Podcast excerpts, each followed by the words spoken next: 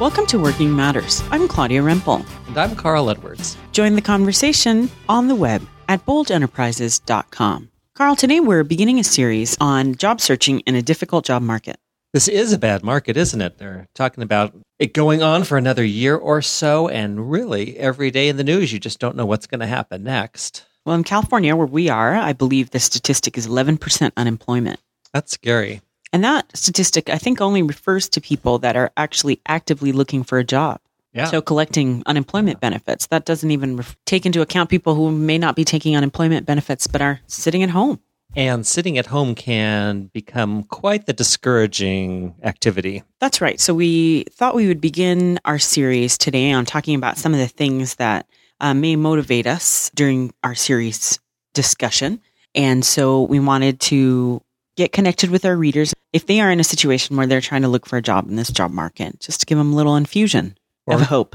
Of hope, yeah. Or if your current job isn't working out and you need to change and you suddenly feel trapped because it's a tough job market, that's another thing that can be very discouraging, that feeling of having no alternatives. So there are alternatives. There are things we can do, and we have a lot to offer. It's not that desperate a situation out there. So what we more need to do is get in the right mindset and getting some concrete steps we can actually take so that we can be in motion, and that will feel good. So in the next couple of weeks, we're going to be going through some pretty practical steps on how to infuse this kind of in us, the job market potential or the job searching potential. So can you walk us through some of the things we'll be doing?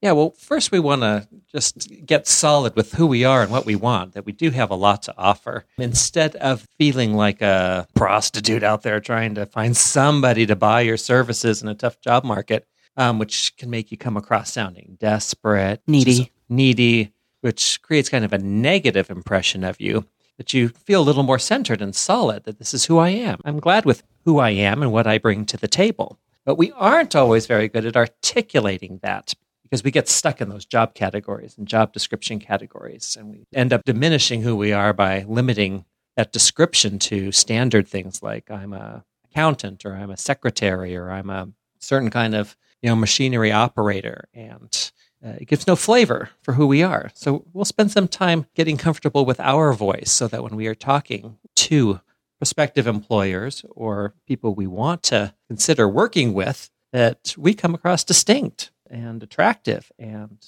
they can get a sense of what we would contribute if we were on the team. We're going to be looking at how to just really get yourself comfortable and precise in what you want to articulate to the world. Exactly. Mm-hmm. So comfortable there, we turn our eyes outwards, and next we're going to look at the relationships that are in our life. So instead of kind of the anonymous, looking through the newspaper and online and posting to thousands of people and getting caught up in being weeded out by HR departments, we're going to concentrate on the people we know and the different networks we have. And one thing we'll discover is we have networks and relationships that we don't necessarily think about. And so we'll want to be able to tap into those. So there we have a communication challenge of being in contact, of being in conversation about what we're looking for.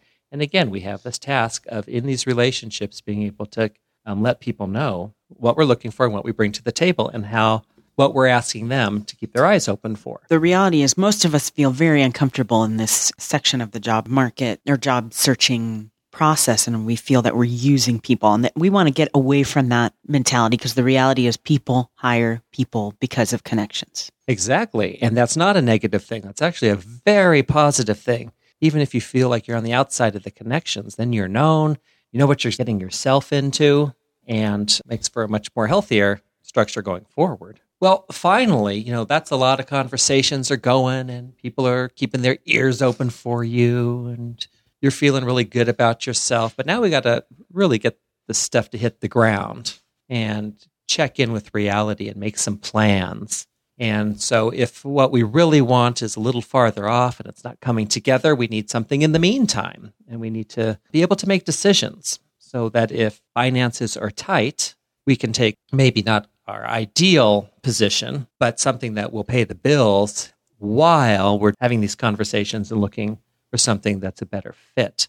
And so that takes some planning. That takes some honesty of facing some of the facts that are in your context, and have, instead of those facts depressing you or getting you down or feeling like a wall, they become criteria for making some short-term decisions while you build something a little bigger. I certainly hope our listeners will stick with us, because really our goal is to have you connect, or if we can get at what you're feeling and kind of help you move through that. That's our goal. And one of the things we really want to do through the series, we want our listeners, if they're in this job hunting situation, to do something, to take action, to get comfortable with who they are in all aspects, and to take action where they can, to let go, to not stress out about who's not calling you back, and just to get in motion, to sort of infuse a little hope and drive into this job searching process. Exactly. Yeah. If you want, the how to find a job in a tough job market, there's lots of books, and there's, professionals you can hire. Well,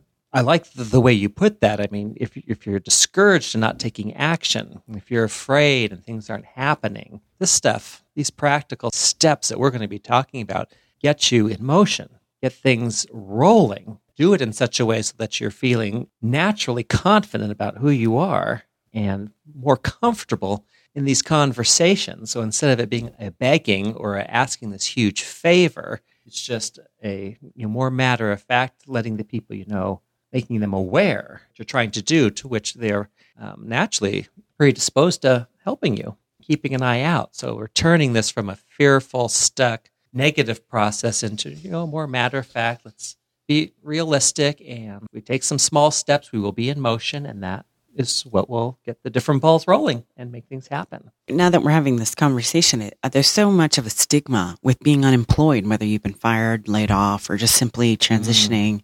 And I think we feel like on our end, as the unemployed, as people who are looking for a job, we already feel kind of like that's a shortcoming. And the reality is that's just a fact. That's just a place where we are. And to be looking for a job is nothing to be ashamed about, in a way. I mean, I think in our society, it takes on that kind of shame. Like, why don't you have a job? You must be a loser. But that's not, in this job market, there are lots of people unemployed. It's a reality. We need to look for jobs. We have financial obligations. We need to work.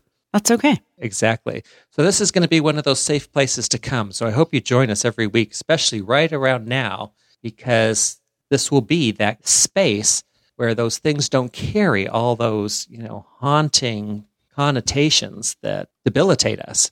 But we're going to turn that around and making it simple, practical, and empowering, so that we can get things in motion. Well, next week we'll be talking about finding our voice, really being able to articulate what we want in a job and how we are going to bring what we want and the skills we have to the table.